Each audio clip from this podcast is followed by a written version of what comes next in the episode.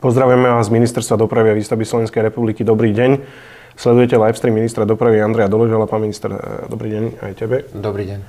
Mm, tak ako skoro každý týždeň, aj dnes sa budete môcť e, zapojiť do tejto debaty, ak máte nejakú otázku, ktorá súvisí s rezortom dopravy alebo s jeho podriadenými organizáciami, tak sa môžete opýtať priamo v komentári pod týmto livestreamom. Ja len znova zopakujem, tak ako vždy, že ak by ste nestihli e, dosledovať tento dnešný stream e, do konca, tak si ho môžete pozrieť zo záznamu. Sme na YouTube, na facebookových stránkach Ministerstva dopravy a ministra dopravy Andreja Doležala, ale aj na všetkých podcastoch, respektíve podcastových platformách. Dajte nám odber a e, budete e, mať všetky najaktuálnejšie informácie, ktoré sa tu dejú. Pán minister, poďme rovno k tým témam. E, dlhé roky nás e, obťažovalo ako občanov e, to, že nám kedykoľvek zavolali rôzni predajcovia od bambusových ponožiek až po sekery a, a, a rôzne hypotéky, š, hypotéky úvery a čo ja viem čo. A teraz je tomu koniec, alebo bude tomu koniec. Regulačný úrad e, predstavil tento týždeň na tlačovke veľkú zmenu. Ty si sa aj zúčastnil, tak skús prosím ťa opísať, že v čom je tá zmena a ako to ponovom bude fungovať. Nevyžiadané volania.sk to je tá zmena. Je to portál alebo stránka, kde si môžu užívateľia telefónneho čísla kde sa môžu zaregistrovať a nastaviť si preferencie, z ktorých oblastí, alebo ak vôbec, alebo či vôbec, z ktorých oblastí budete môcť byť kontaktovaní s spoločnosťami, ktoré realizujú tzv. marketingové volania. Tá registrácia je veľmi jednoduchá. Logicky e, do, na tú stránku zadáte svoje telefónne číslo, ktoré následne overíte uh, jednoduchým bezplatným závolaním a už potom nastavujete svoje preferencie, či vôbec chcete byť oslovovaní a ak tak z ktorej oblasti. To je tá, to je tá novinka, a, ktorú, ktorú predstavil regulačný úrad. Ja veľmi ďakujem aj kolegom z regulačného úradu, aj tomu komerčnému sektoru, aj operátorom. Tá dohoda sa nerodila ľahko, ale, ale máme ju na svete a, a, a je v praxi. No tu sa možno pýtajú viacerí, že prečo to trvalo tak dlho? To neviem, Kým ale... tomu prišlo teda? Tak, lebo je tam logický záujem spoločnosti, ktoré, ktoré navolávajú a klientov, ktorí chcú, aby tie spoločnosti navolávali. A to nie sú len, akože nie je to len negatívum, akože niekedy naozaj e, človek môže dostať aj atraktívnu ponuku na tovar alebo službu práve takýmto telemarketingovým navolávaním. Problém je, alebo problémom je ochrana spotrebiteľa, ak toto navolávanie je naozaj nevyžiadané. Hm. E, pomerne veľa vášní stále, stále vyvoláva nový železničný grafikon. Ten začne platiť, ak dobre rátam, o nejakých 10 dní. A tie vášne sú aj, aj pozitívne, aj, aj negatívne, pýtajú sa ľudia z regiónov, skôr majú také otázky, niekedy je to neistota, niekedy je to kritika, niekedy to je dokonca pochvala. Tak skúsme ešte raz na tomto fóre e, znova vysvetliť, prečo sa takýto grafikon zavádza, čo sa ním sleduje a ako v tých regiónoch, veď vieme, ktoré to sú, e, tie vlakové spojenia po budú fungovať. Ten základný princíp nového grafikonu, alebo ten dôvod, prečo sme ho robili, je, že chceme, aby vlakom cestovalo viac ľudí. Chceme sa orientovať na, a chceme zvýšiť, chceme zvýšiť ponuku vlakov tak, aby sme presvedčili viac ľudí, aby cestovali vlakom. Tá idea je taká, že sme sa rozhodovali najmä na základe dát a tá, tá, tá, možno naozaj z helikoptery snažíme sa zrýchliť, alebo cieľom je zrýchliť diálkovú dopravu a zatraktívniť, zvýšiť objem regionálnej dopravy. To je to kľúčové. Ja som to už viackrát hovoril na, na príklade, myslím, Nového mesta, alebo, alebo myslím, že aj Piešťany boli téma, že prečo už tam nebudú zastavovať rýchliky. Budú zastavovať rýchliky, nebudú tam zastavovať tzv. diálkové expresy, lebo naozaj z týchto staníc smerom na východ v tej diálkovej doprave cestovali denne jednotky ľudí. Ano? Čiže tam, tam ten diálkový expres stáť nebude, ten naozaj bude stať iba v niektorých miestach, ale významne posilňujeme regionálnu dopravu. My si samozrejme uvedomujeme, že každá zmena zo sebou prináša aj tie negatívne efekty, my sme sa ich samozrejme snažili, snažili minimalizovať, ale áno, určite budú aj nespokojní občania, ale to bude vyvažované alebo dokonca prevažované tým väčším objemom nových cestujúcich, ktorých chceme do vlakov prilákať práve tou, tou, tou zvýšenou ponukou vlakov, najmä v tej regionálnej doprave. Takouto reformou prešli viaceré krajiny 10-20 rokov dozadu. U nás na to nebola nikdy možno ani, ani vôľa alebo odvaha a chceme to robiť poriadne. Tento grafikon vychádza z tzv. plánu dopravnej obslužnosti a tá základná téza hovorí o tom, že vlakom bude, alebo vlaky budú jazdiť tam, kde to dáva zmysel. Áno, budú aj lokality, kde vlaky prestanú jazdiť, lebo, lebo sa to neoplatí. Sú tam jednotky cestujúcich, o ktorých samozrejme nechceme prísť, ale ten vlak sa tam jednoducho neoplatí a tí cestujúci budú musieť cestovať autobusom. Áno, ten neobjednáva štát, objednáva ho, objednáva ho samozpráva Takže toľko to z helikoptery. Nemáme ani, nemáme ani priestor a ani nemám tu vedomosť, aby som sa bavil o každej jednej linke, mm-hmm. Ale možno odtýzujem budúci týždeň vo štvrtok plus minus do poludnia alebo popoludní, to je vlastne jedno. Vo štvrtok bude, bude veľká tlačovka, ktorú budeme mať spolu s útvarom hodnoty za peniaze, kde, kde celý grafikón aj tie kľúčové zmeny odprezentujeme. A bude tam aj priestor vlastne na otázky. Mm-hmm. Útvar hodnoty za peniaze sa pomerne veľkou mierou uh, spolupodielal na vytvorení tohto železničného grafikonu. Je možné, že ak budeme dostávať spätnú väzbu, alebo železnice budú dostávať spätnú väzbu od ľudí, že niekde to nefunguje, že sa to bude v čase meniť, alebo po roku, alebo ako, ako sa bude s tými dátami pracovať? Ktoré sa určite áno, určite áno, tá prax ukáže. Tá prax ukáže, samozrejme ten dizajn, ten návrh je urobený najlepšie, ako, ako, ako, ako sme vedeli. Ale áno, pripúšťam, že môže byť v niektorých lokalitách, že sa bude, že sa bude časom meniť. Hej? Takže mm, konec koncov je to živý organizmus, takže, takže tie, tie zmeny do budúcna nevylučujem samozrejme. Tento týždeň prešiel hospodárským výborom, e, alebo prešla e, novela 669, to je novela zákona, ktorá umožní v niektorých prípadoch urýchlenie prípravy diálnic e, a, a rýchlostných ciest. Tak čo si od toho slubuješ? A teraz to ide, ak si dobre pamätám, do snemovne, čiže už si aj debatoval cez stranu, ktorá ťa nominovala, či je podpora pre prijatie takéhoto zákona vo všeobecnosti v parlamente v súčasnosti. Tak ja verím tým, že ten návrh zákona prešiel aj cez vládu, cez koaličnú radu, tak ja verím v podporu celej koalície, ale Ambiciozne si myslím, že by ho mohla podporiť aj opozícia, lebo tak snad nám ide všetkým o ten rovnaký cieľ, aby sme urychlili výstavbu diálnic za rýchlostných ciest.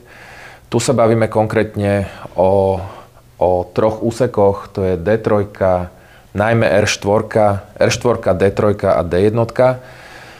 To sú stavby, kde sme novelou tohto zákona chceli dosiahnuť výnimku zo zákona 523 o rozpočtovej zodpovednosti, kde máme povinnosť e, robiť aktualizácie štúdií a štúdiu.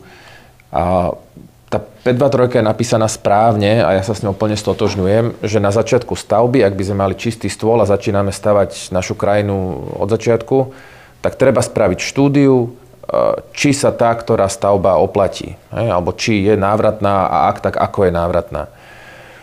A potom treba robiť aktualizáciu štúdie tesne pred vyhlásením veľkého verejného obstarávania. To je v poriadku. Problémom tohto je, že, že, že nie sme v stave nula a niektoré stavby sa, sa nachádzajú e, vo vyššom štádiu prípravy.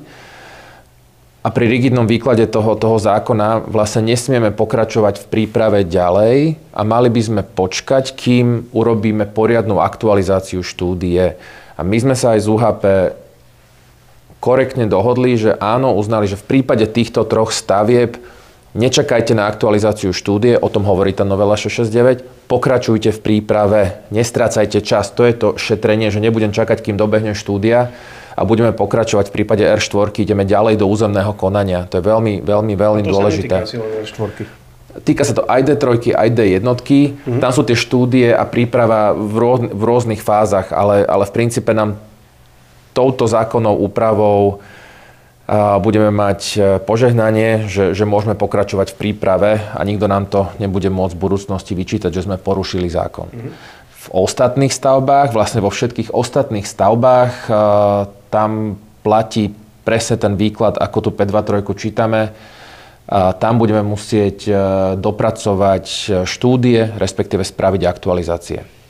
Čo nehovorím, že v prípade R4 nebudeme robiť štúdiu, my ju budeme robiť paralelne počas ďalšieho proje- procesu prípravy, ale nebudeme, nebudeme musieť na ňu čakať na jej výsledky.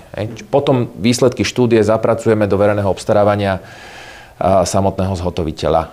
No, e, legislatívna e, novinka okrem 669, ktorá bude mať veľký význam pravdepodobne a je z dielne ministerstva dopravy a výstavby, je aj nový letecký zákon alebo zákon o civilnom letectve. Ten predošlý, myslím, sa datuje 30 rokov dozadu, alebo viac ako 30 rokov, 90. 24, teraz sme to rátali 24 24, rokov. tak sa ospravedlňujem. Aj tak je to 24 veľa. je to dosť. Čiže čo v tom novom leteckom zákone bude? E, Skúsme vypichnúť možno niečo, čo je také ako servisné pre ľudí. No už len tým, že je to 24 rokov, tak eh, veľa vecí sa v leteckom priemysle zmenilo, aj čo sa týka bezpečnosti, čo sa týka legislatívy, čiže je čas ten zákon oprášiť a novelizovať, zapracovať do neho novinky z európskej legislatívy. Čo je také, také zaujímavé, okrem iného, alebo na, napríklad eh, je v tomto novom návrhu zákona eh, nová dronová legislatíva. Mm-hmm ustanovujeme akýsi, akýsi U-Space, tak sa to volá terminus technicus, je to, je to riadený letový priestor, tak aby sme na Slovensku mm, mohli rozvíjať, aby sa na Slovensku mohol rozvíjať aj tento sektor. Legislatíva musí byť prvá, potom môžu prichádzať služby, testovanie služieb, rôzne drony na doručovanie, Čiže to nie sú len také hračkárske drony? V žiadnom prípade. Ako, e, paralelne ide a paralelne pracuje dopravný úrad na tom, aby sme konečne mali e, register dronov. Tam, tam sme dlhé roky meškali, lebo na to neboli peniaze. Alebo nenašli sa na to peniaze. Um, takže register dronov je nutná podmienka. A potom riadený letový priestor, je tá, tá nadstavba, aby mohli vznikať e, rôzne, rôzne služby na báze dronov, či už ochrana objektov, hej, rôzne, rôzne ochrana nejakých perimetrov, Samozrejme, doručovanie, to už som spomínal, záchrana života. Máme aplikácie zo, zo zahraničia, kedy, kedy dron prinesie um, prístroje... Orgány, transport, transport orgánov, ale aj nie pri... Defibrilátor? Defibrilátor, mm. Čo nehovorím, že bude zajtra, ale minimálne vytvoríme priestor na to, aby sa v tomto, v tomto smere mohlo rozvíjať biznis, mohlo rozvíjať podnikanie aj na Slovensku. Ten trh je predikcia, že v Európskej únii bude rásť, e, myslím, že 10 miliard ročne. Mhm. Čiže rozumiem tomu správne, že, že ak e, vznikne ten U-Space, tak to sú akési pravidlá tak ako tak poznáme ako vo veľkej, vo veľkej sú... letovej prevádzke, uh-huh. tak bude vznikať alebo vznikne U-Space. Pre nejaké priemyselné drony alebo pre Priemyselné, komerčné, uh-huh. komerčné drony, ale e, zároveň v tom leteckom zákone hovoríme aj o tých pravidlách pre používanie dronov. A kolegovia to myslím rátali, sú štatistiky, kedy máme v Bratislave mesačne 3000 preletov, dobre hovorím, a len 6 z nich je 6%. E, len 6% z nich je, je oficiálnych alebo, regulovaných. alebo regulovaných. Hej. Takže ten trh treba v najlepšom slova zmysle regulovať, treba tomu dať pravidlá, registráciu, školenie, alebo mm, s tými dronmi vie prichádzať aj isté, nesú zo sebou aj isté riziko. Mm. No každopádne zaujímavá téma, to, ten zákon teda tiež prešiel medzirezortným pripomienkovým konaním a ide teraz na jednu z najbližších skôd e, do parlamentu, ak myslím, mám správne informácie. Áno, deadline, alebo teda náš cieľ je do konca roka. Mm-hmm. Do konca roka ho mať na no. rade. A posledná, posledná veľká vec, taká, čo, čo asi stojí za zmienku, alebo určite stojí za zmienku z e, tohto týždňa, je podpis zmluvy na začiatok e, dostavby križovatky D1 D4. A rozšírenia diálnice až po Triblavinu, áno. Ide zatiaľ všetko podľa plánu? Tak, ako sme to e, avizovali? Tak v pondelok sa len podpísala zmluva, takže zatiaľ ide všetko podľa plánu, ale nie, e, všetko ide podľa plánu. Mm, Kedy sa začne stavať? E, stavať sa začne vtedy, keď doprojektujú, keď zhotoviteľ doprojektuje túto stavbu a možno je to aj dobre povedať e, tak, ako to je, že prosím, nečakajte, že tam zajtra budú, budú buldozéry, bagre a neviem čo všetko, e, pracovníci. Teraz je fáza projektovania, nevylučujem, možno sa tam budú robiť nejaké prípravné zemné práce, neviem čo, mm. ale tá hlavná fáza výstavby bude až o 5 mesiacov, čiže v jarných mesiacoch e, pôjdu na, na 100%. Tým, že sa jedno o polskú firmu, ja som aj v kontakte s polským ministrom dopravy, ktorý sa zaručil, povedal, že táto spoločnosť u nich realizuje desiatky stavieb, desiatky veľkých stavebných zákaziek a chcú nám ukázať, a chcú, chcú spraviť kvalitnú referenčnú, referenčnú prácu. Mm-hmm. ľudia, ktorí sa o to zaujímajú a sledujú, sledujú tieto témy z ministerstva dopravy a špeciálne túto, túto križovatku D1, D4, tak, tak asi majú opravnené obavy, že, že tá doprava bude komplikovaná. V tomto smere ponúkame nejaké riešenie, alternatívu? Určite áno, najmä vtedy, keď sa doprava zvedie z D1 na, na nové obchádzkové trasy, počas ktorých budeme, budeme D1 dvíhať. A mm, ja sa veľmi teším, že že na ministerstve je iniciatíva o tom, aby sme ponúkli cestujúcim alternatívu a snažíme sa vytvoriť atraktívny produkt a motivovať cestujúcich cestovať do Bratislavy vlakom a trochu odľahčiť tú, tú dopravu, dopravu na D1. A chcem o tom rokovať aj s pánom predsedom samozprávneho kraja, aj s pánom s primátormi, respektíve s dotknutými samozprávami, aby sme vytvorili produkt, rozumej, produkt cestovného lístka, ideálne významne zľavneného alebo zvýhodneného, s ktorým budeš môcť integrovane využiť vlak aj mestskú hromadnú dopravu. Čiže Takže, aby sme dostali tých ľudí, ktorí sa tam budú hromadiť.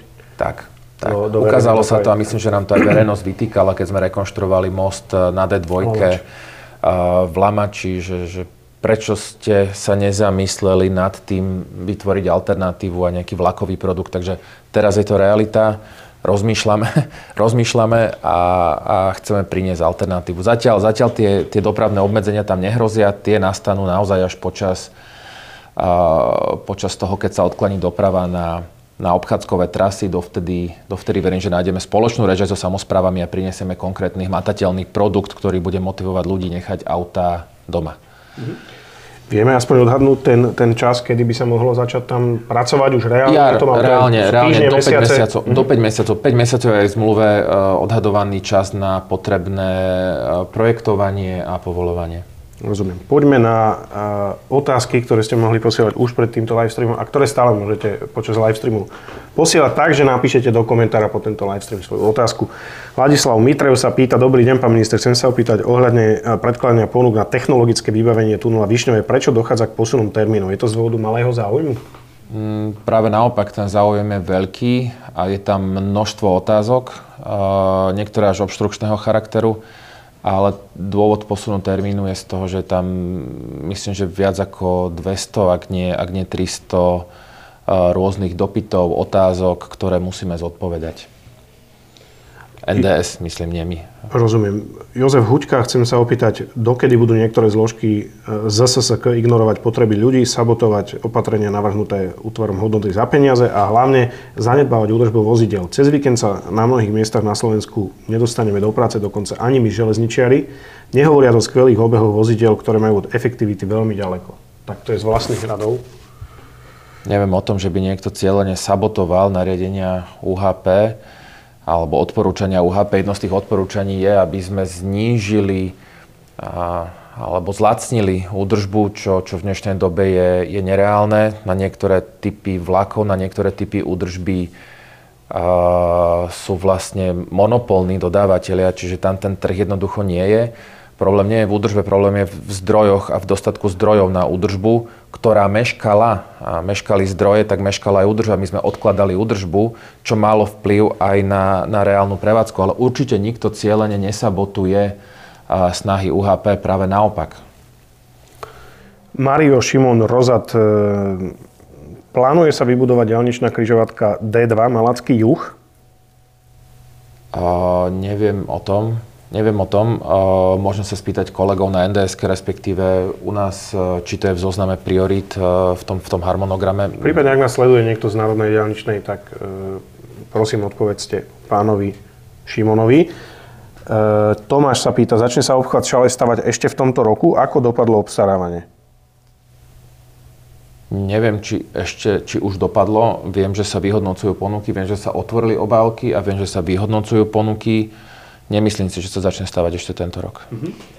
Drahož... Bude Samozrejme, potrebujeme vyhodnotiť ponuky, oficiálne oznámiť víťaza, musí uplynúť lehota na pravoplatnosť e, tohto, tohto vyhodnotenia súťaže, následovať bude podpis zmluvy a to v decembri nedáme pri všetkej úste, akože pri, pri všetkej snahe samozrejme a predpokladám, že sa začne, začne najskôr e, budúci rok, čo najskôr.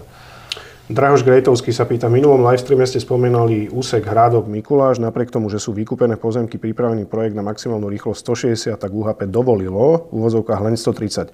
Podľa mne dostupných informácií je terajšia trať podmáčaná a neumožňuje ani úpravu na maximálnu rýchlosť 120. O akej 130 UHP rozpráva? Čo je to za systém, keď ekonom určuje, akou rýchlosťou môže ísť vlak? Možno niekto bude čakať, že budem uh že, že to je nahrávka na smer, že nie. Ja si myslím, že ekonom neurčuje, ako rýchlo má ísť vlak. Myslím si, že, že útvar hodnoty za peniaze a, a, a nie ekonómovia, ale analytici a ekonómovia majú čo hovoriť do toho, ako sa čerpajú verejné financie a na čo idú verejné financie. História ukázala, že sme asi neboli najlepší a v tom, ako sme hospodárili s verejnými financiami. Čiže UHP má svoje postavenie a majú čo do toho hovoriť. Pokiaľ je tá diskusia konštruktívna a korektná, tak e, my sme ten, ten zmier alebo tú dohodu našli. Problém Paludza Litovský hrádok, áno, máme vykúpené pozemky, už sa vynaložili isté prostriedky. A ten spor je o tom, že UHP hovorí, že, že, že nestávajte novú trať, ale nestávajte novú trať na 160 lebo tam nedáva zmysel, lebo ušetríme len, myslím, 3 alebo 4 minúty a hovoria, že radšej rekonštruujte starú. Hej. Je to uhol pohľadu, keby sme mali nekonečno peňazí, tak jasne staviame všade nové trate, ale to pomyselné euro otáčame v ruke 2-3 krát spolu s UHP a bavíme sa o tom, kde bude tá najväčšia pridaná hodnota pre ľudí, lebo naozaj postavíme novú trať, budeme môcť 160, ale ušetríme 3 minúty a bude to stať 300 miliónov eur. Alebo zrekonštruujeme za 100 miliónov, a pôjdeme tam 130.